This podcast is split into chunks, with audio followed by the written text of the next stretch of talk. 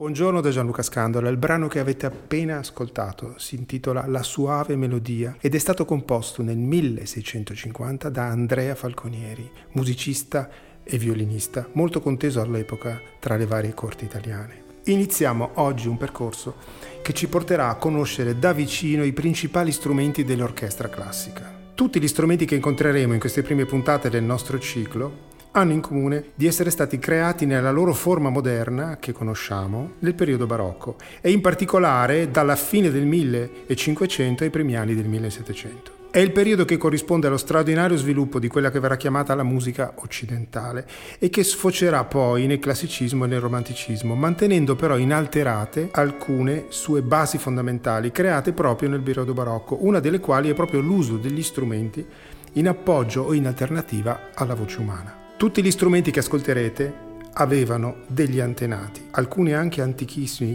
e si sviluppano parallelamente dal 1500 grazie alla creatività e alla fantasia di alcuni artigiani, all'interesse verso la musica strumentale delle corti europee del periodo e alla genialità di alcuni compositori che percepiscono subito le potenzialità degli strumenti. Potremmo dire, semplificando, che nel periodo barocco accade per la musica quello che era accaduto per le arti figurative nel Rinascimento. I compositori escono dall'anonimato e diventano protagonisti, contesi, dalle corti nobiliari e dai primi teatri delle principali città europee e gettano le basi di quella che ancora oggi è la nostra comune cultura musicale condivisa. I nomi principali in Italia sono quelli di Claudio Monteverdi, di Giulio Caccini, di Andrea Falconieri, Girolamo Frescobaldi, Angelo Corelli e Antonio Vivaldi. E in Germania Telemann, Handel, Bach e in Francia Lully e Rameau. Insieme agli strumenti nascono anche le forme strumentali che ci sono consuete oggi, come la sonata, la suite, il concerto, la sinfonia, il melodramma. Tutta la cultura europea partecipa a questo straordinario sforzo creativo. Infatti in Italia nascono e si codificano le misure degli strumenti ad arco, violino, viola e violoncello. In Francia, in Germania e nei paesi del nord invece sono gli strumenti a fiato che si sviluppano maggiormente come il flauto, l'oboe e il fagotto. Nella puntata di oggi presenteremo il violino.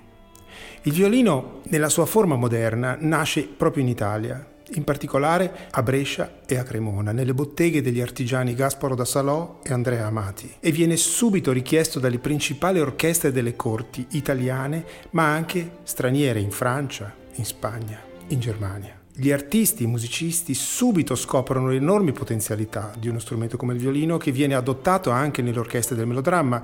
Monteverdi lo userà moltissimo. L'artista e il musicista che sviluppa maggiormente la tecnica del violino è Arcangelo Corelli.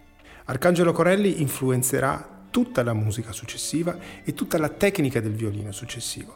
Noi in queste due puntate che dedicheremo al violino suoneremo di Arcangelo Corelli due brani famosissimi che però troveremo in una forma rivista da due grandi compositori, uno un allievo di Corelli, Francesco Geminiani, e l'altro che vedremo la prossima volta, Giuseppe Tartini. Di Geminiani oggi ascolteremo una trascrizione, quella che noi potremmo chiamare coi termini di oggi una cover, dalla sonata più famosa di Arcangelo Corelli, le variazioni sulla follia. La follia era una danza spagnola che veniva molto usata nel Seicento ed era molto famosa e Corelli scrive delle variazioni sulla follia. Geminiani cosa fa? Prende questa sonata e la trasforma in concerto grosso cioè la, la, trascrive per orchestra. La sonata era una, un brano per violino e basso continuo e noi ne ascolteremo la versione orchestrata per quattro violini, viola, due violoncelli contrabbasso e cembalo.